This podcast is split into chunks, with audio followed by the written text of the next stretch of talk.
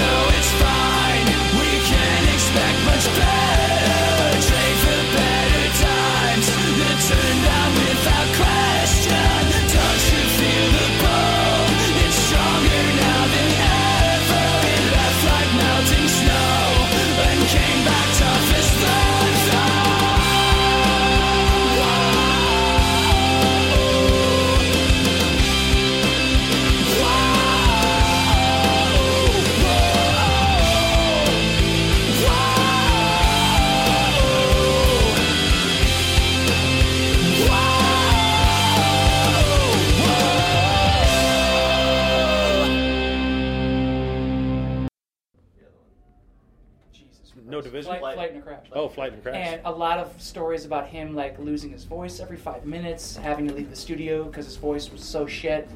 And then you get to the new Hot Water record, and he shreds it. Like, how, what happened to him? He turned into Ten years of playing acoustic shows. yeah, but Cali. but he Yeah. yeah. maybe he turned into like this this person who ended up a singer who maybe was like no one else wanted to be the singer so I'll do it. Yeah. No idea what he was doing, had some heart though. And now he's a fucking singer, man. Like he Dude, is so yeah. good. His voice is insane. I'll, I'll have arguments with people that it's like, no, the Chris Wollard's better. No, Chuck's better. And I'm like, I'm a Chuck dude. Like, but I also have friends that will argue with me that everything before the Epitaph years Yeah. is the best shit they've ever done. Everything sucks. I mean, it's all It's relative. great shit, but it's more Yeah. time and place. Yeah. Whereas the later stuff is like is forever. Right.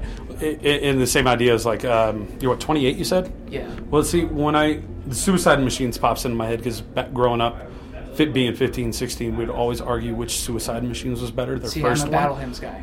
And I'm a battle hymn because I got it first, Yeah, me too. and then got the other one was on because the hmm. first one is a is more time and place. Yeah. and and it's a great record, but there's something about battle hymns that is just like raw. It's full of that energy. timeless. And I it, forever wanted to cover DDT and say PBC in it. See- see, that- but that's- it's such a horrible joke that no one would get. and see, like I don't even know what song that is because I that was that time period. It's like you have that Discman in your car, Yeah. and you're just like DDT listen to track like- number six. Track number six. DDT's like track ten, I think, and it, it's like the pesticide song. And Okay. It has like this weird breakdown, and it's like the chorus is like something, something, something, something. DDT, break free, something, something. I can't even remember the words. And then it has this weird like hardcore breakdown in the middle, like. na na na na na na na na na na na na na na. It's a great song and a great record. Yeah. Cool. I love that record so much. I do too, but that's always the one that pops into my head where people are so divided Very true. Yeah. um, between those. Well, I mean, and, I mean, half these kids here tonight probably don't even know what suicide machines are, Yeah. which is pretty sad. It's it's very strange. Like outlasting something, you know, or just like living to. Because I feel like the age we're at, we're kind of new old guys Yeah. in a way, you know. Well, my buddy went. Why are these guys opening? Guys have been around for five years. I'm Yeah. like, well, but they're still. In the grand scheme of things, like um, my buddy Chris, who's the uh, GM of the Black Sheep, he was like, "They're not a Fillmore band. It's gonna be weird to see them in there." And no offense, it kind of was, yeah, I mean, but it's whatever, yeah, it is. you know. But uh, but anyway, um, yeah, it is kind That of was a very German compliment, by the way. Are you What? familiar with the German compliment? No, The German compliment is a. Uh, if you ask any person in a band who's toured Europe, they'll know exactly what you're talking about. Germans have this way of complimenting you, like backwardsly, nice. Yeah, of being like coming up to you, seeking you out, like the second you walk off stage, coming up to you and being like, "Oh, Polar Bear Club is my favorite band. The the songs you picked tonight were shit, though. The last time you played here was so much better. Uh, your song selection was such shit, and and you, you did not play them as Yeah. well as last time. But thank you so much for coming. We love you so much. Well, I, I in like I've got the microphone on now and I'm recording, so now I'm automatically in my fucking podcaster voice. But I'm just, but let let me try to be like um no it, it's you guys are like a I don't want to the same thing I don't want to see bad religion in this room I want to see them on a small stage Right. and you guys I want to see and experience it like right down there Well, we have a it. we have a role on this tour, and it's not to be the best band of the night. Right. You know what I mean? Our role on this tour is to be sounds before the headlining band because they can't just come out and play. I mean, Bru- only Bruce Springsteen can do that. You know, like he, he doesn't have openers because he's Bruce Springsteen. But like, you know, there needs to be a some sort of sound, like some sort of warm up act. You know, Yeah. that's the role. And so, dude, we have we're so used to it though. Like, I mean, I this was almost a good night really in a way. I mean, there was some warmth from the crowd. I mean, a lot of times it's like it's really hard to gauge your set at a one of three yeah right because people are not warm. They're not like used to sounds yet. You're the first thing they're hearing. They don't know who your band is. And you could think you're having the worst set of your life just based on their faces and based on the, the vibe Right. in the room. And then all of a sudden, you've sold like crazy amounts of merch. Like literally, the best night of merchandise we had on this tour was our worst time playing. Hands down, hands down. It was the first night of tour. We were so sloppy. We were just feeling each other out. You know, like we felt like the crowd fucking hated us, and we did like double what we have done any other night of the tour. And you just you just never know. It's really weird because as a band that not a lot of people know, when you play to a crowd like this, they they're just kind of taking you in, and they could really be into it, but Yeah. they're not really sure how to show it. Oh, and the kids that were really into it were my friends on the other side of the the stage, left-hand jumping around. side, yeah. oh yeah, I saw them. yeah. And and like I know all those kids, and I'm watching them. I'm like, yeah, That's that's sort of been the way of this tour, you know, the, the little pockets. yeah. And uh, Well, like I, I had to post on Facebook because it was like 7:15. I'm like, where are you guys? Polar Bear Club goes on at 7:30, yeah, tonight was a little earlier. Yeah. Usually we're on at eight, but and this is and Bad Religion's an old man's crowd too, right? y- you know, I really thought that was going to be the case, and there there are that contingency is definitely there, Mhm. but there's also this other sect of person there that is like super young and Yeah. like kind of like a Rise Against kid, and like Rise Against obviously is like very much. I mean, say what you will about their music now, if you like it or not, they're a punk band Right. Yeah. they're still a punk band and they still represent those bands and like and the pinnacle punk bands Yeah. minor threat black flag and bad religion so a kid who like maybe got into rise against the radio starts reading a little bit and all of a sudden they're like oh there's this is where they started i'm going to start here too and they eventually get to bad religion and there's a lot of those kids here like 15 year olds Yeah. you know and that's really like that's the beneficial opening crowd. Like that's the crowd. Those are the kids that are gonna like the first band and go check them out. The old man contingency, maybe you'll get them. Uh, I'm one of those kids. I'm an old man, I guess now at 30, almost 32, but I Yeah. want to be there for the opening bands. right. But Uh, I don't know how much battery I got. I thought this thing said it was full when I turned it on. Now it's Oh, down to one bar. But let's go ahead and get this started. And, and if we need to, uh, my phone has a killer condenser Oh, cool. mic. So, um, but man, let's go ahead and like actually get started. I'm down. Um, I, I, I did read a, a ton of your interviews, and like, and even just talking to you now, you're an incredibly smart gentleman, or at least you come off that way. So I ho- guess so. Hopefully, I have some stuff uh, worded to that because you've done a lot of interviews, and hopefully, like I, I, I try to take the other route. So, if not, you're as down with podcasts as I am, I feel like you're good because that's everyone I interview with, and they're always like, because I interview with some young ass kids who are like Yeah. starting to get into interviewing and stuff, and that's the thing. I'll interview with anyone. I'll interview with the Yeah. fucking high school paper. Well, that, that means a lot. Like, it's like I, like I was telling you a minute ago. It's so hard to get through the, the brass racks of like I've already interviewed Bad Religion before, but Yeah. getting a in person interview for this, they're just like, eh, we don't know who you are. Who cares? Yeah. So, but uh, let's God, I hope this battery lasts. Um, Oh, we'll, we'll wear it down. we'll make it work, and if not, we'll we'll hit record on That's this. That's cool. That's cool. So, um, uh, one of the things like like Marc Maron, who I rip off and who you enjoy, Yeah. I like talking about the roots and what brings people up, and that really fascinates me. Yeah. Um, your mother was a piano teacher, correct. Yeah. correct? Um, and was that your earliest memories of like finding music and, and having it around? I assume what comes from your mother being a piano teacher. I think so. I, I think though, my mother, my sister, and myself all have a natural musical ability. Mm-hmm. My my father's completely the black sheep, like no musical ability whatsoever. So I think I inherited it to an extent, but also I was just around music all the time. All the time. Like I mean, I would get home from school. And I'd sit down in the living room, and my mother would close the doors to the front room, and I just would hear piano until nine o'clock at night from three to nine every day. And I wasn't necessarily listening to it. I mean, to an, to a, I don't even hear it anymore. I still go home and my mom still teaches piano, and I, I don't even hear it anymore. it's just such background to me. But there has to have been something like hearing that every day mm-hmm. that sort of trained me on songs and like what makes a song and and just sounds together and harmony and melody and stuff like that. I just it's just sort of in my bones. you know? It's like I, I played violin from fifth grade to twelfth grade.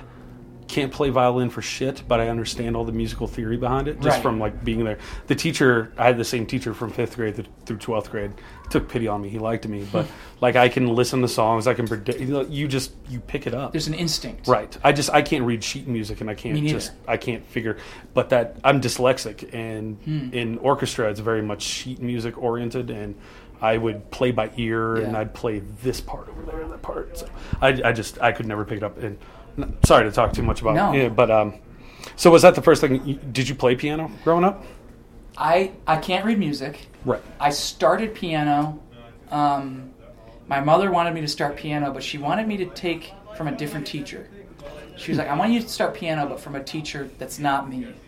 I think she knew if I took piano from her, I would kind of not take it seriously and, and maybe get frustrated. Maybe hate it. Yeah. And hate her. Um, I ended up hating it anyway, and I probably took about three lessons, and I was like, "This just isn't me." And to this day, I, I really I hate this about myself so much, but I can't really double task well. I can't left hand, right hand very well. Um, so, I- what piano really did for me also was it served almost in classical music. It served almost as like this rebellion point of like of this is where what I hear all day. I need the exact opposite of this right now. you know, so I, so I was just instantly geared towards aggressive music. Of course, started in horrible places. You know, middle school, like you know, new metal or whatever. I was there too. Yeah, you know, and it just it starts there and, and blossoms out. But I, I knew I wanted to play guitar, and um, so my parents, I was I, I wanted to be a drummer, and my mother was like, "We're not having drums in this house; Right. it's too fucking loud." And so they're like, "What about guitar?" And I was like, "Okay." So I went and got a guitar, and to this day, my parents will say that it is the one, the one thing they did right was was getting. Yeah, of course, they're being cynical, but they did a lot of things right. Um. But they'll say like, "We that was the one thing we look back on getting you that guitar because." I was a kid where they always were trying to get me into things, and nothing ever stuck. You know, I couldn't, I didn't do sports, I didn't do whatever. I just wanted to, I, I just wanted to watch movies and TV all day. Yeah. You know, Uh, and they were like, "We got you the guitar, and you were in your fucking bedroom for. We never saw you after we got you that guitar because you were in there playing that thing forever. I mean, we knew you loved it so much, and we we, always, we always were proud of ourselves for that parenting." Hi, Brett. How are you? Hey, how did you get an all access pass and I didn't? That's, Um, Scotty? uh, motherfucker told me he couldn't get me one. I hate you. Oh, I. They might. They honestly might have run out because Bad He- Religion he told me tonight they was ran like, out. we don't have as many. They usually give us like 20 spots. Today they were like, you're getting 10. Yeah, he texted me and was like, "Hey, I don't have a text." But we have anyway, an extra laminate, so I think we're just like scooting people. It's all good. I'm- Yeah. I'm just talking shit to Britt. Because she she walked into the interview, enter Brit. Yeah, and and Britt, we only have a limited battery space. Do you have a double A battery in there by any chance? No. I hate you A so double much right A. now. Double A. This thing takes double A. It's really nice. I interviewed Kev. Anyway, I bet if you asked Scotty, he could find you one. But He could. whatever you want, if you want to gotta have them at this venue. but I mean, like, w- we might have enough time on Yeah. here. So anyway, so God damn it, you fucking threw everything. we're talking about off, guitar. Britt. We're talking about Talking about guitar. piano. Okay, so you're the singer of the band, but you don't Yeah. play guitar, But I write a lot of music. right? Yeah. When did you start writing? Start playing guitar. When did you start writing? Just period. Uh, the second I picked up that guitar. What What about? Because you write the lyrics. Did you write anything before you picked up the guitar? Did you write Mm-hmm. Yeah. sto- short stories in school and Yep. whatnot? What did I you wrote short stories, and I remember very distinctly writing a short story about my grandfather's death when I was. Uh, died when I was 11 or 10. And when did you get the guitar? when I was 12. And so I remember I wrote a short story j- just for myself. It wasn't in class. I just wrote it and I put it under my bed. and I remember my mom found it and she was like, it scared, it scared her. because I was 10 and it was like, it was right, I was writing about death. No. And, uh, and she was like, and, and, I, and that started me in therapy at 10. Because my mom found that and she was like, You're going to counseling. And I was like, I don't need to go to counseling. I was, I was always kind of with it, you know, in a Yeah. way. At least my memory says that. But I was always like, I don't need to go to counseling. I just wrote this because I, I like to write and whatever. And she kind of, as mothers do, like, was like, No, you're going to see a therapist. And Hi. Oh, so. That's okay. No, it's all good. Um, That was the bass player. yeah, that's Tyler. But yeah, so I start. I, I always was geared that way of writing, and and I started writing music the, the, the second I got the guitar. And I remember I had a friend Gina uh, when I was in sixth grade, and I remember just calling her and being like, "Listen to this," and I put the phone up to the amp and just played her this horrible, you know, thing. And I was always always writing riffs, and then I started figuring out like putting songs together because I, I, I don't know how to read music. When I was learning to play guitar, my dad just he was friends with these people who owned a natural food store.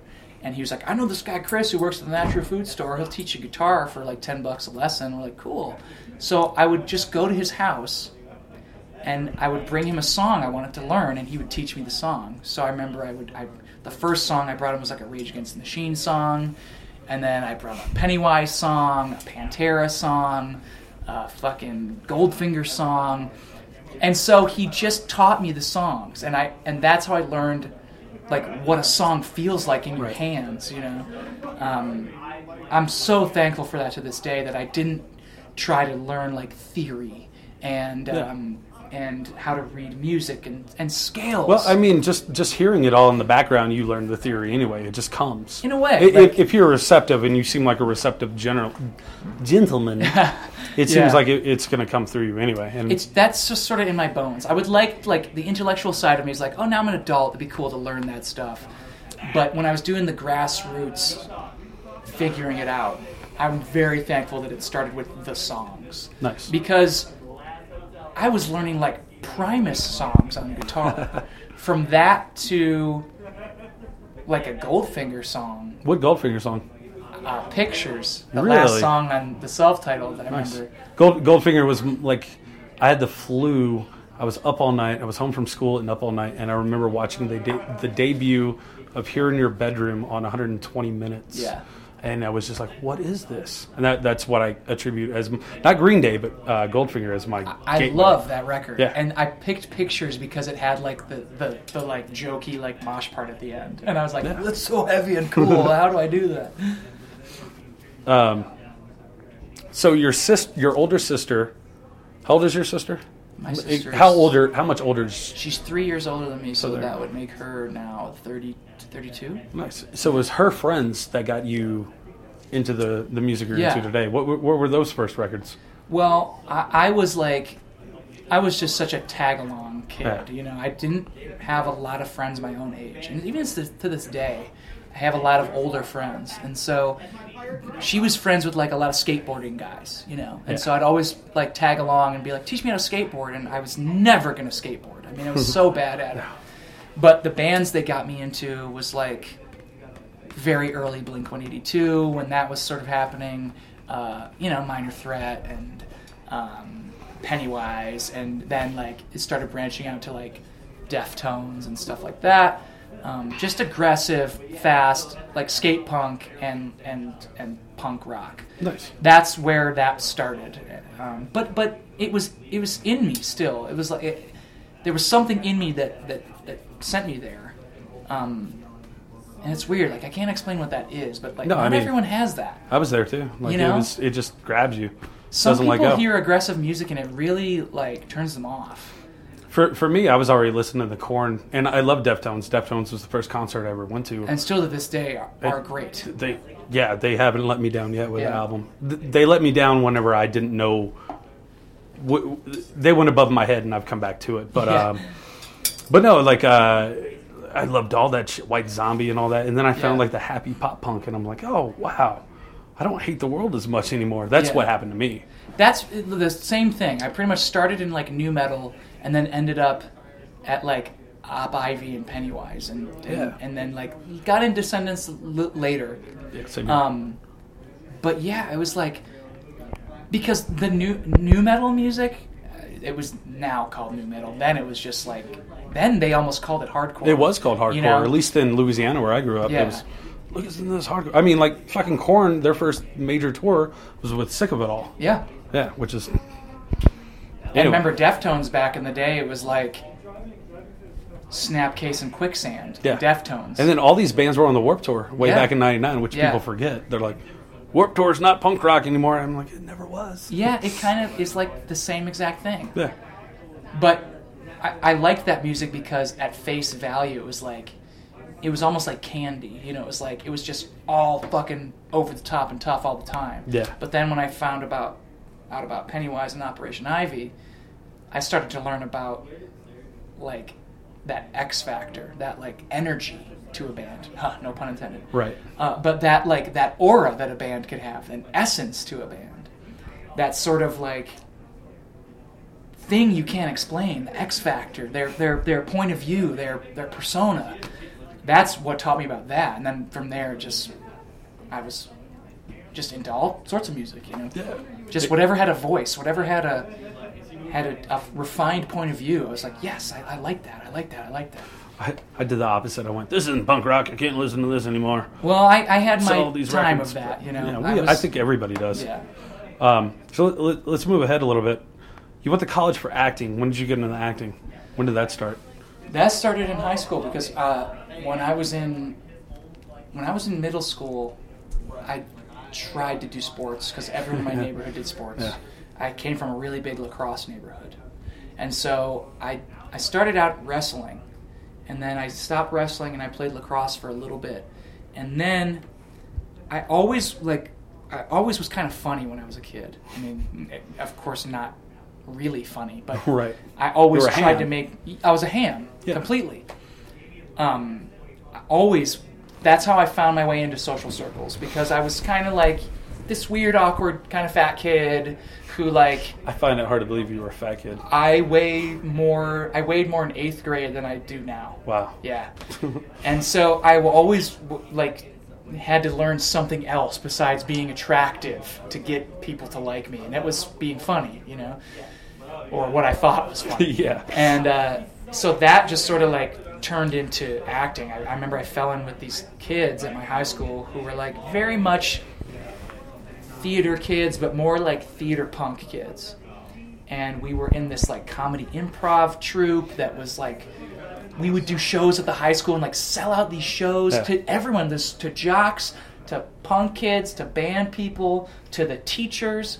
We would sell out these shows, and that is what started like performance. I was like, oh, cool, Nice. I can I can siphon this ham thing into something constructive and and uh, and cool. And so from there, I just was like, because I was also in bands too at the same time. So when I had to, I had to go to college. You know, I was like, Yeah. I, I, I got to. And so it was like I could either go like something band wise, like sound recording or something like that, or I could do acting. And and I just, I was never very like technical, so I was like, ah, I can't do that. So I'll, I'll do acting. You know Nice. and I, so, I, I really did fall in love with it. I mean, I kind of joke around that the only thing that led me this way was that I just like band people more than theater people. in Makes a way, sense, you yeah. know, like I was very much a kind of an outsider in my program, in my degree, because I was a I was a very realistic, naturalistic theater lover. Eugene O'Neill, Arthur Miller, um, just modern drama, realistic drama, and my program is very much an extension of musical obsessed kind of high school theater people. And so by the end of that, I just was, I had the opportunity to go be in Polar Bear Club full time. And I was like, I, I got to do that, you know, like that's, those are my people. You graduated, right? I did, yeah. Oh, yeah. yeah.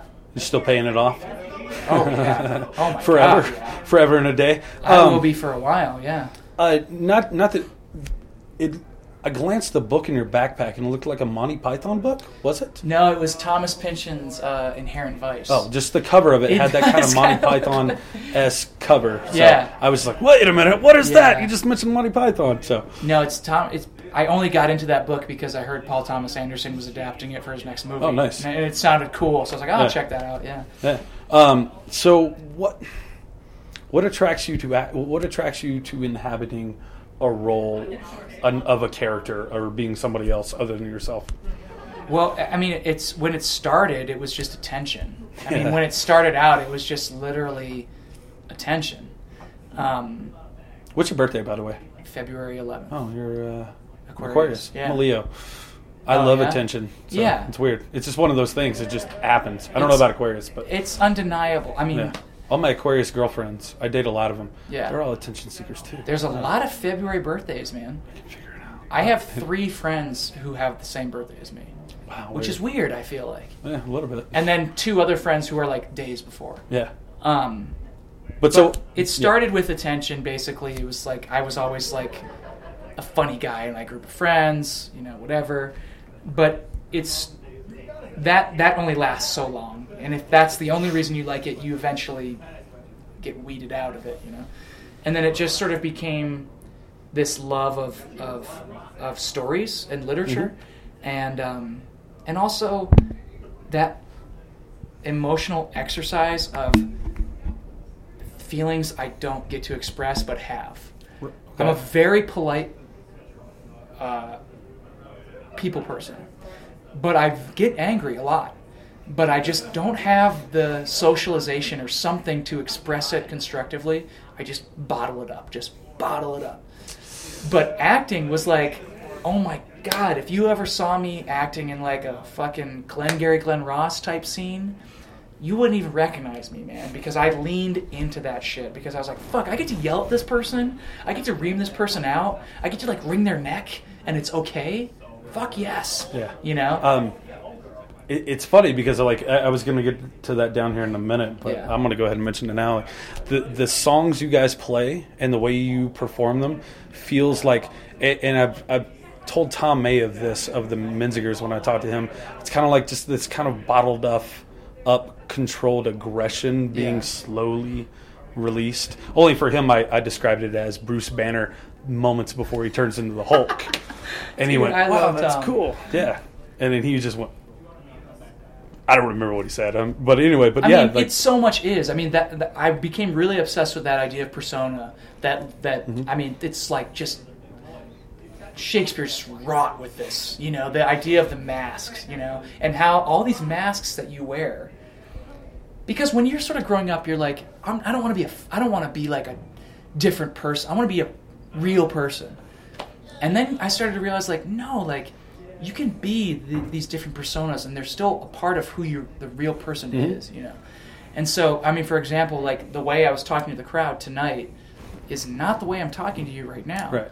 But that's still me. That's still a part of who I am. I just don't get to be that that much. So it's almost like when we're when I'm performing in the band, it's like I find such great comfort in, in being on stage. Yeah. Just because I really embrace that that expression that like I get to, my emotions I get to stretch out emotionally. And that's something that I don't feel a lot throughout the day because I feel a lot of responsibility to be a certain type of person, to act a certain way, to, to be this, that, the other thing. But that all just disappears when you're on stage and you literally just on instinct, like just, just, you're really, you're fucking anything. If you're just in the moment and if, if you feel like crying, you can cry. And if you feel like fucking like grinding your teeth at the crowd. You can grind your teeth at the crowd. You feel like smiling and open your arms like this. You can do it. It's it's so cliche, but it's like it's so freeing. you Yeah. know? I like that, and that's a lot of the stuff in my notes we're going to talk about. Um, so, does that allow you, from what you've learned as being an actor, be able to separate yourself? I mean, are you? A di- I mean, obviously you just said it, but you know what? You just said it. But my, my next question was: Does it allow you to a different degree of separation between? Jimmy and Polar Bear Club versus Jimmy at home with the missus, but I Oh, mean, I mean, you just answered down, all that, so never down. mind. I mean, most people who know me, when they come see me play, their jaws drop. I mean, not they're not. I'm not being cocky. They're so impressed. I mean, like they they didn't think that I could do those things. Well, like we were, t- we were talking about Chad Price. Well, we were talking about Dragging the River earlier. Yeah. Chad Price, the guy from All. Yeah. He doesn't talk. He's the quietest dude in the world. And then we were in Kansas City where he grew up, and his mom just comes up to me at the merch table and was like, "I just still after all these years, I can't believe it that that my quiet little boy gets up there and sings all these songs." Yeah. So yeah, I, I get. I mean, my mother would say this and does say the same thing because I'm very quiet in a family setting, you know, just very reserved Yeah. and, and, and, and soft spoken. And then when my parents come and watch me, they, they know that, that that's really me on stage. And Yeah. it's emotional for them because they like to see me in that setting. They like to see me kind of as as me in a way. Yeah. But if you saw me at home, it's just it's I'm just a normal person, Right, you know. right, I but get that. it's funny because I think a lot of people I meet on tour, they watch us play, and they're kind of like figuring me out.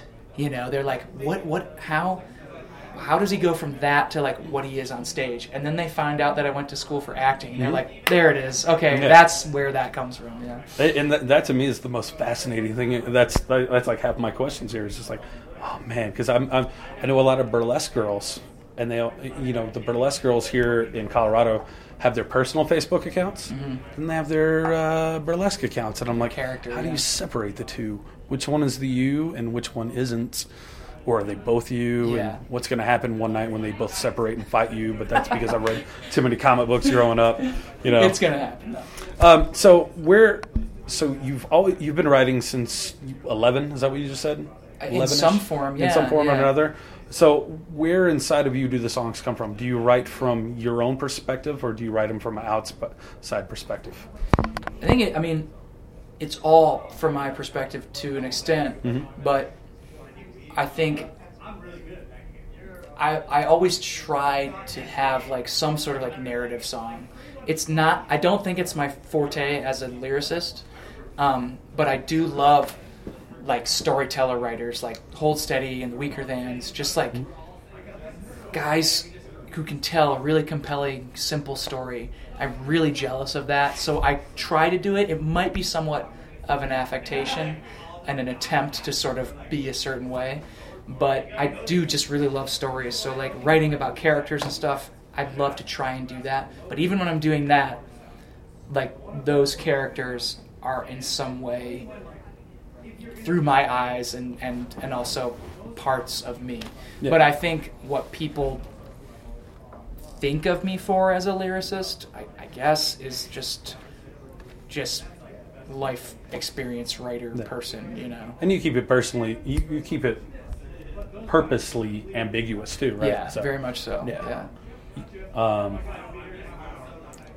let's see. What what do I got here? We got all these things. I I'm know. like, I, I'm so long-winded. I'm sorry. no, no, it's wonderful. and, you, and here's here's what sucks is, and, and like the way I do research is I'll write a question and I have an idea of what you're going to answer, and I write a follow up. Yeah. And then you're already answering the follow up. I'm just following myself. Yeah. So, um, God, I don't, I- let's. I mean, I'll try not. I'll try, Jeez, no, I'll no. try to be. That's an No, wonderful. ever-growing struggle for me, and No, I always tell myself that be simple. No, no, no. You know? This is wonderful because, like, you know how many people I've, eh, not so much on the show, but I've interviewed bands before. You ask them a question, like, "Yep, Yeah, that's not a yes or no question." coax it Yep. out of them. Yeah, yeah. yeah. So I've talked to a lot of people who do interviews. They're like, and I always say, I always like, I'm sorry, I'm super long-winded because they always look down at the recorder and they're like, 45 minutes, fuck. Yeah, we're at thirty-three right now. Yeah, and I always am like, I'm sorry, like, good luck editing it down. And they're like, oh, thank you so much. We interviewed so and so last week, and we were just pulling blood from a stone. you. Right. know? Uh, for the uh, I don't- amp and new noise, which is the new amp, like they're like, okay, here's a five hundred word count, and I'll turn in two thousand words because I I'm long-winded. I can't get Yeah. done what I want done in five questions, and five questions isn't an interview. That's bullshit. I'm still struggling with that. I, I'm just my style somewhat is like throw it all out there and just chip it down, chip it down, Yeah. chip it down, and I'm still struggling with that because Well, it seems to work for you. Why why struggle with it? uh, I think I can get better at it too. Because a lot of times I'll be singing and I'm like, man, I feel like I'm singing more words than like other songs have, and I'm really like winded. you know, like I feel like I could have used less words here and I would be able to sing them better because I could breathe more. You know, it's just it's it's a constant. How can I get better? How can I get better? And the writers that I really respond to are just economical with their words, just very simple. Like who? I mean, it, I mean, if you're talking lyrics, it's It like doesn't matter. Paul Westerberg, Greg Finn, uh, John K. Samson. Um, Love all the dudes. you know, like that. Yeah. Those are my guys. Who do you read?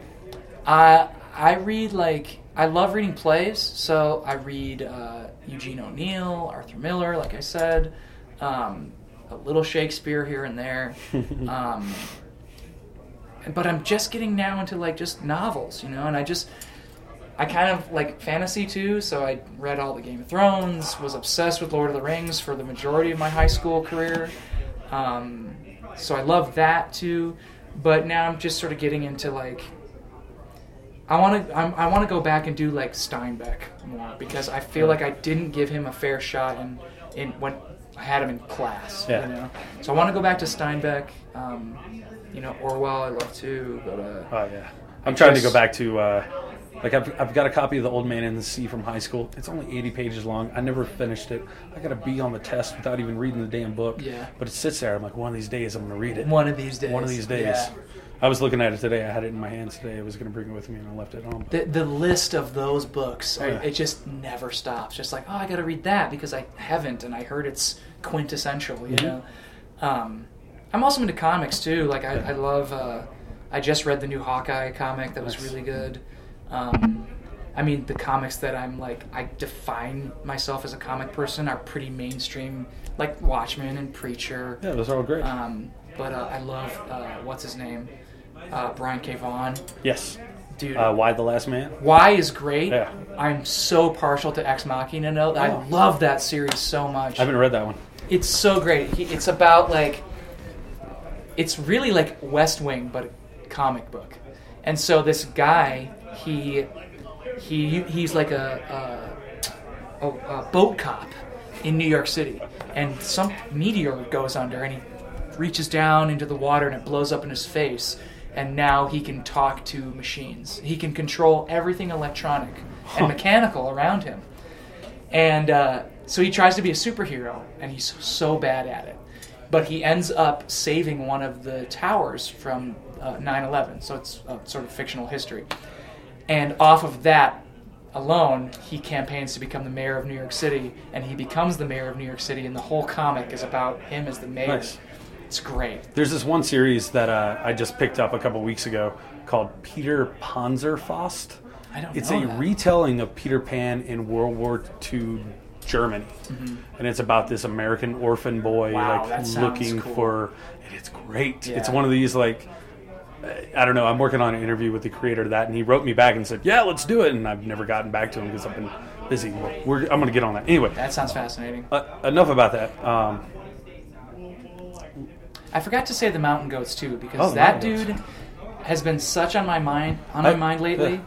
yeah. Uh, probably because he was just on WTF. Was But it? I didn't listen to that one. He It's was a great episode. I listened to his episode he did on Low Times with I forget what who hosts that, but it's Low Times. I think t- it's it's from Tom Sharpnell. Is that his name? Oh, Tom Scharpling. It's like his other other other Yeah. podcast, but it's great too. Yeah, but but that dude, John Darnielle, like he has that simple thing that just he he he can set it up so well. Like he's just there's all of a sudden it's, it's just lines and it's just like oh that's sort of like exposition or that's seems like a throwaway line, but then all of a sudden he gets to the line that's going to hit you and you're like oh those other lines were so necessary to get me here and take me off guard. You know I, I really respond to that type of songwriting and I'm trying to just become clearer and simpler and just more effective, you know. But who knows? I'm as as you can tell by this question alone in the interview, Yeah, it is I know, somewhat a struggle for me. Well, um, let's switch some more gears here. Sure. Uh, I like PBC started as a hobby. You guys Yeah. had no ambition to well, I assume not much ambition to go No, anywhere. that's true. And then it just took off. Is this still a hobby, or has it become a full time job? Uh, it's definitely a full time job. I mean, I feel I always kind of am embarrassed to say that like we started because it was kind of taking off because it kind of sounds like oh you just started doing it because like it was becoming successful and like your heart wasn't really in it. And I, I, def, I you know, it sounds like that, and well, those, those are the people that haven't listened to that first record. I mean, it's in there. Yeah, you know, like we, but but I think when we started touring full time, it really was like, because when I was, I did my first tour when I was 17, and I really wanted to be a professional musician, Right. and it just wasn't working. I did another tour when I was like 18, 19, and it just it wouldn't take off, you know. So then I went away to college and forgot about being in bands, and all of a sudden this band that was a hobby was taking off. Um, we were getting press. We were getting covered in alternative press without even touring. We had like a full page in alternative press as just a weekend band. Uh, we were getting messages. This was MySpace times. We messages from Japan, from California, from England, from Germany, uh, people wanting to see us. Uh, and so we just kind of were like, because everyone was at the same place. We were like, we had all tried to do it and it didn't work. And every one of us just looked at each other and was like, it's working. We have to go do it. Like the window is there. We're gonna fucking kill ourselves if we die with that question. Right. You know. That's sort of like it's different now though. You know what I mean? I've been doing it now for five years. It's it's it is a full time job. But that's not a discredit against the heart of the passion. You know what I mean? Yeah. It's it's it's like it is technically what I do to make the little money I make, and it occupies all my time. So by definition, it is a full time job. Yeah. Um, but it's it's exactly the full time job I want to have. You know, it's funny because the people who always sort of judge you or are quick to call you like a sellout and be like, whatever, you just do it because it's your job, are always people who have full time jobs at weird, like, jobs they hate, or like corporations that they don't believe in, or whatever. And it's like, I, I, you know, whatever, you know, like, it, it is my full time job, but it's like, I don't really know what else to do, and not that's not a cop out. It's like that's what my heart tells me. Like I, I can't go back from it in a way because I know what it feels like to work on something you love, and so now I'm at a place where I'll do anything to keep working on what I love within reason. I mean, Right, I'm not right, gonna yeah. go fucking do, you know, whatever it is Yeah. you is quintessential like selloutness, but you know, this is. I, I will do anything to keep doing this as long as as long as the world will still have us, I guess. As long as I don't feel like we're begging for people to come Nice. watch us. you know? Yeah, I, I was going to ask. I mean, like, if if the time comes when this ends, is this this lifestyle something you can put back in the closet and go back to real life, or will you forever be a troubadour? It's it's it's really hard to say because I have my days where I'm like because the grass is always greener, you know. I you a lot of my friends and people I know are envious of what we do. Right. But conversely, I'm almost envious of like their stability, just in that sense of like I don't know what it's like to have Yeah. health insurance right now. I don't know what it's like to work a nine to five and like not take your work home with you. You know, I, I, I and that's not a judgment on either lifestyle. I just it's just the grass is always greener. You always Yeah. sort of are curious about what you don't have, and sometimes that curiosity turns into a, a slight longing or whatever. But I, I, I on the stints that I've been home for extended amounts of time, it's always an adjustment. It's always like I need to figure out what to do with myself Yeah. because I I am going stir crazy. Yeah, there's no hurry up and wait going on. It's all yeah, wait. Then- it's yeah. all wait. Yeah. And Whereas it's all tou- like tour life, it's like okay, we got 11 hours. We get there, and it's like okay, now to wait. yeah. Yeah. And I cycle down, down, down. When I'm at home, and, and like I'll get like odd jobs here and there, and that's the best thing for me. But on the stints when I don't have that, I just sort of cycle down into this like weird stagnancy or this almost depression of just like not knowing what to do with myself. And it become it's a challenge. Like it becomes like I need to I need to I need to map out my day at home, almost like it's a job. I Yeah. need to set out and write out like tasks that I need to get done today to feel like at the end of the day I did something because when I don't feel that way, I can get really depressed. But in terms of leaving this lifestyle behind and um, going, I guess, to quote unquote real life, I don't know. Maybe I, I think I think I could only tour as a performer. I don't think I could like tech or tour manage um, because I feel like those are job jobs. And You're an actor. You, you Yeah. want to be on stage. Exactly. Exactly. And it's like I feel like those are jobs that people do for money, which is totally cool. But if like if I was at that point, I would just get a job at home and Yeah. stay at home with my Yeah. my fiance and dog, you know? Like Yeah. so I don't know if I could if I wasn't performing, I I would not be touring. Um in terms of like how much oh my goodness, that was a loud door. Okay. that was an interesting. I was like, Um, what? What? Huh? Huh? but yeah, I know I'm talking myself in circles with this, but in No, terms of perfect. of like how much longer we'll tour at this capacity, it's hard to say. I mean, we've been doing it now five years. I'm 28 Yeah. if we do like a couple more records and we're not getting to the point where we can like headline decent clubs on our own, then we're just gonna be a band that makes music and doesn't tour. Yeah. You know, because touring, performing is great. Touring sucks. I, I'm in a way, you know, like Right. there's there are good days and bad days, of course, but I was on stage tonight for half an hour, and there's like 23 and a half other hours in the day where not much is going on. Um, and you're missing your family, you're missing your friends, you know. If if the performing sort of stops justifying that, then we'll probably just become like a home band. But I don't see that happening anytime soon. But I'm just one of those guys who's like anything is possible, you know. So I kind of Yeah. the future is unwritten, Yeah. I guess, you know. Well, like uh, I, I know you've said in a couple interviews I read that you're really into Bruce, the boss, Springsteen. And I've uh, said that? I thought so.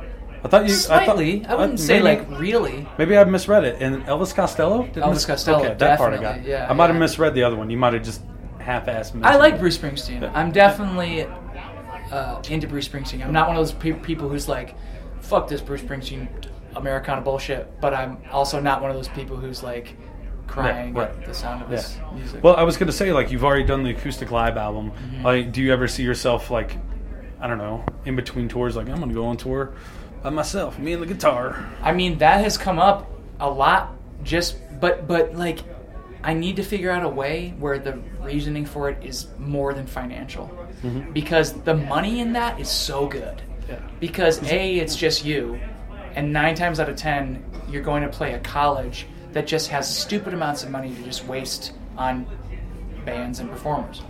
So I kind of need to find a reason beyond that to go and do that. I think because so many people are doing that, and I feel like that's not quite entirely me. Right. I think that trend's also on the downed down slope. I think Very it's finally. so. It, thank God, I, I, I love a lot of it, but some of it's just like, plug in, Eh, Well, plug in, start a band. Dude, there are the guys who do it fucking like Right. Dave Hause. Oh, he's. Chuck, uh, and others that I can't remember right now are amazing. But I'm not gonna lie, mo- a lot of people who do that are doing it for the money, and that I'm not saying that as a judgment. I'm just saying like they're doing it at, for the money because their full-time band takes up so much of their life that they can't get another job because they don't have the time Yeah. and they don't have money. Well, then there's a lot of guys who don't know what else to do. In a way, yeah. Yeah, so But I think like if I were to do something, if I were to ever do like a solo thing, I'd have a band. Like I, I would have a band that was like Jimmy Stadt right, and yeah, the somethings. You Yeah. know, like I just I just thrive. I feel personally, I feel more comfortable with in loud sounds. I feel like I just I, I don't play and sing that well. Um, I could do it if I had to, but I don't do it that well, Yeah. and I feel like a lot of enthusiasm that I wouldn't be able to exercise because I'm strapped down by Yeah. a guitar. Um, I'm about out of notes, but I got a couple more here left. I feel like I could talk to you all night if we wanted to. we could. But I mean, maybe once we hit stop on there. Uh, what was it like visiting the Dischord house and hanging out with fucking those dudes? I, I have done a lot of cool things on tour. Yeah, I have seen and met a lot of cool people and famous people. Um, that I will I will never forget that, and that will always be when someone asks me what's the coolest thing that's ever happened to you on tour. That will forever be the answer. nice. I have been touring, like I said, for five years, and I just this year got to the coolest thing that's ever happened to me on tour. Yeah, Um, because you know, when you're in a band that tours, you end up like at like summer festivals, European festivals that are headlined by bands like Metallica or uh, Foo Fighters or The Cure or like Queens of the Stone Age. And it's like I've seen all those guys walking around, met a lot of those people. They're not. They wouldn't remember me from a fucking Right. stick, but I mean, that was cool in a sort of like funny way. This was cool in just a completely different and emotional way. I I mean, the guy who walked in here, Tyler, the new bass player, he he is one of my oldest friends and we in high school we would go to have sleepovers at his house and we would watch the minor threat uh, video and like over and over and over and over again. And now, all of a sudden, here I am with him in Minor Threats practice space. Yeah. And Ian MacKaye is telling me about how like they never had a. He told me story. They never had a PA, so they always would stand up in between the headboards because you could hear yourself sing in the headboards. and so here I am in the headboards, in the same headboard with Ian MacKaye, and he's like, "Yeah, like this. Like, can't you hear like the acoustics in here?" And I'm like, "Yeah, man, I can." yes. It was insane. It was it was it was it was insane. And I remember I called my fiance like the night after that happened, and she was like, "You're really excited about this, and you kind of need to slow down." but like, I'm also um, a really big Embrace fan. I mean, M- Minor Threat started it, and of course I like Fugazi, but Embrace is is my band. You know, my MacKaye band because it's it's right in between. It's like perfectly Yeah. sonically in between Minor Threat and Fugazi, and I feel like that that's in a way Polar Bear Club that like in between sort of gray area ishness band or whatever that band that's multiple things, but its own thing. That's a huge inspiration of Polar Bear Club. But I remember it got to a moment. So there's ten of us walking around the house, and the group sort of like formed in a way or congealed in a way where I ended up right next to Ian, and he nudged me in the ribs. He was like, "Are you an Embrace fan?" And it was so serendipitous because I'm the biggest and maybe only Embrace fan from my group of guys. And I was like, yeah, like holding back a smile. And he was like, well, you know the song about the clock that makes the noise. I'm like, yeah, I know the song about the clock that makes noise. And he like reaches down to this carton of junk and he pulls out this like 30 year old wall clock. And he's like, this is the clock. And I'm just like suppressing a smile and I could tell he could kind of tell like how it was kind of blowing my mind Yeah. and he started like getting closer to me and kind of like poking fun at the fact of how freaked out I was. And he's like, "Let's plug it in and see if it still makes the noise." So he plugged in this clock, and it starts grinding in such a way. He's like, "Yeah, it still makes the noise." That's what I wrote that song about. This Nice. clock. But it was like. It was such a surreal experience. I mean, that place. He, he could charge money to go to that place. It's a it's a museum. It is it is the things we saw that day uh, the way he was so graciously showing us and telling us the stories about it, he could charge hundreds of dollars to go to this place.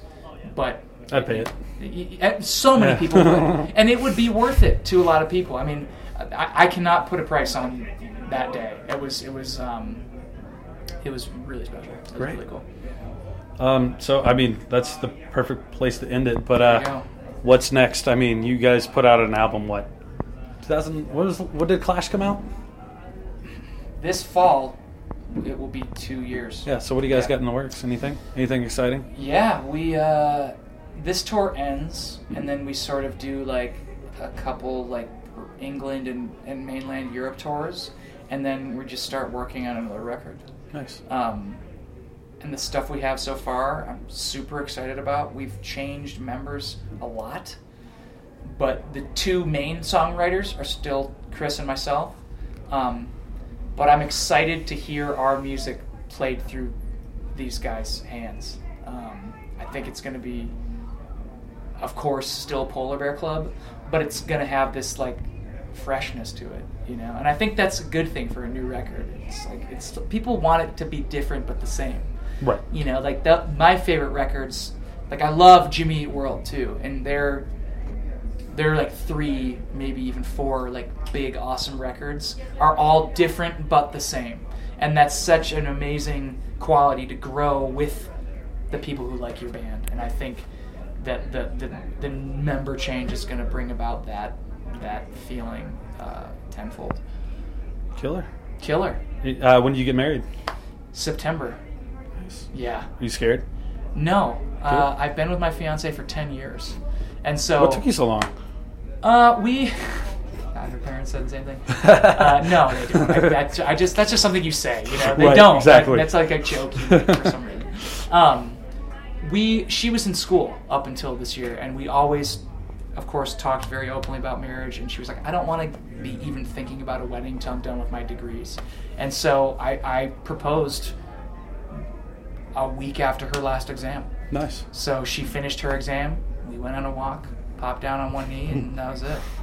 But yeah, we'll we'll be actually getting married on our tenth anniversary of being together. Oh, that's perfect. yeah, Way to go. yeah.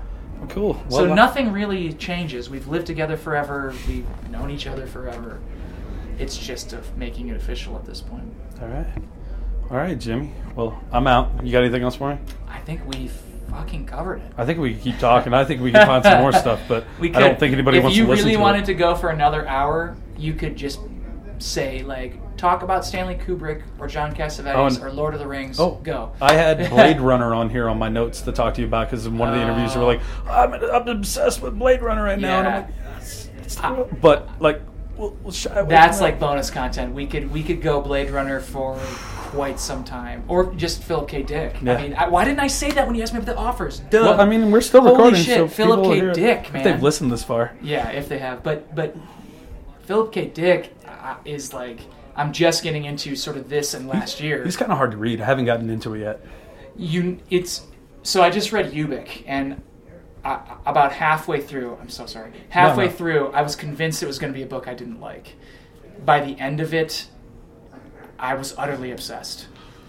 Utterly obsessed. Because with him, sometimes it's like he has this weird way of writing, and even the Blade Runner book, I don't quite like as much as the film. Right. Um, it's the, it, the language is weirdly stilted and, and, and robotic in a way that's not conducive to the story about robots, in my opinion. uh, it's a great book, but but I just I can't get the movie out of my head. I, I love it so much.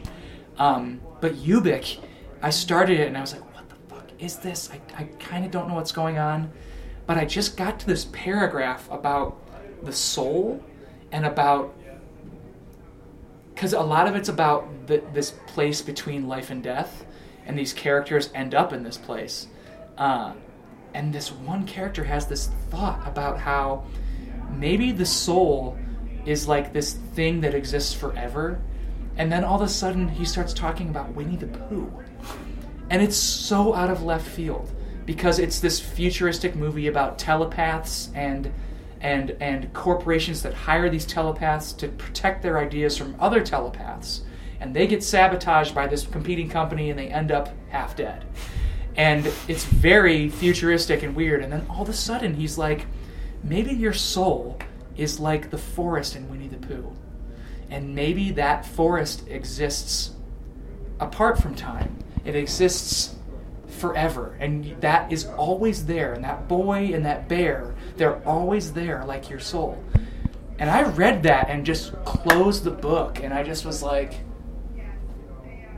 it just opened the doors for me i was convinced this was going to be a book i didn't like and i got Yeah. to that paragraph and i just slammed the book down i was like you fucker you just became my favorite book and i was convinced i was going to hate you and i started thinking back about all the stuff i didn't like and it just started making sense and started becoming stuff I did like, all from this one paragraph. It was like the chorus of the book, you know. It was, Yeah. it was, it just melted my brain off, you know. Breakfast as Champions had this part in it, and to be honest I couldn't even tell you what it is now.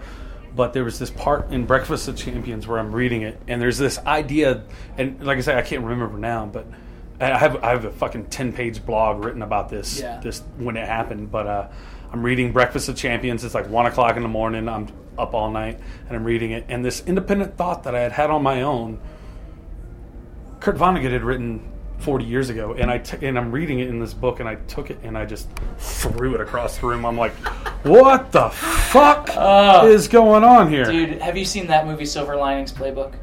Yes, yeah, I liked it. Yeah, the moment when he closes the book and throws it out the window. Mhm. I, I empathize with that so much, you know, because he just like, what the fuck? And he's throwing it out the window because he's upset with the ending. But I have felt that with enthusiasm, where Mhm. it's just like, fuck you, you fucking got me.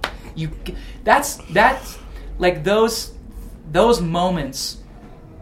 Those are what I look for to make everything worth it. Like one of my favorite plays is Long Day's Journey into Night and it's like this play it's just a family drama in a lake house from god i can't remember the year but it's like the That's all right. it's like the 30s maybe the 20s i cannot remember but it's just this family and they're just it truly is a long day's journey into tonight. so they're all this family talking these passive aggressive you know suppressed emotions and it's fucking long until it gets to nighttime when the men get shit faced and they come together and they just fucking tear each other apart. And it is so. There's a scene between the two brothers that that will forever be in my mind as one of the best works of literature. Even the film version is amazing. Just the best scenes, the most telling and gut wrenching and and and shocking scenes the rest of the play is kind of fucking boring. But when you get to that scene, and then you go back and you read the play again with that that context, Right. then you start finding all the clues. Like, oh shit, that's what he was talking about there. And that scene kind of opens up the whole doors to the boring shit. It's fucking so great. It's so perfect. It's like I watched, and, and I know it's a TV show, but I watched Game of Thrones season one. Yeah. Entire first season, I'm like, yeah, this is okay. This is Yeah. okay. This is okay. You get to the, you get to the part, and The I won't spoil it for anybody. Yeah. But if you know, you know. I went, holy shit, I love this fucking show. Yeah. And you go back and rewatch season one, you pick it all up, and it's all there, and it, it's just Well, it's a technique that's been in literature forever. Right. It's But- foreshadow. But, but The Wire sort of brought it into yeah. The mainstream. Oh, I've never, I haven't, I, I know it's going to be good, but I haven't, haven't started it well, yet. the, the Game of Thrones is very much Medieval, the Wire, The Wire, meets yeah. Lord of the Rings. I mean, it's it's it's way richer. It's way more sex and violence. There are episodes of The Wire. They'll go whole, whole episodes of just boring the shit out of you. I think those were the episodes I tried to watch when I had HBO, and I'm just like, You gotta go start to finish with it because there'll be those episodes where you're just like, what the fuck is this? Why is this compelling television? But what you don't realize is you're getting set up for some of the most human, gut wrenching scenes that that you could ever imagine, and all of a sudden, all that shit be- makes sense, you know, and that's that's what's so hard to tell to like a mainstream audience, you know, is like no, just you have to you get what you put in. You get out what you put in. Mm-hmm. So if you put in the time, it will they'll give it back to you Nice. at some point, you know. That's what I, I I'm still figuring out how to do that with songs. I don't know if it can be done, but maybe not in such an epic structure as a 13 episode season. Right. But maybe in a verse here and there and a chorus. But I think I, I'd sort of take that with me. That that sort of where the listener or reader is like kind of turned off, kind of like, what is this? Why should I like this? And then you get to that line, that that kick the barn door open line, and then everything else is like, oh, okay, they're setting me up. Yeah. I like that you brought it all You like the back to bookend? Oh, that's just. You're you're you're amazing at this. When are you going to start your own podcast? You need to start that now. I've thought about it many times. Well, after Um, today, I hope you do. I should, but it just would be. It'd be you talking the whole show, wouldn't it?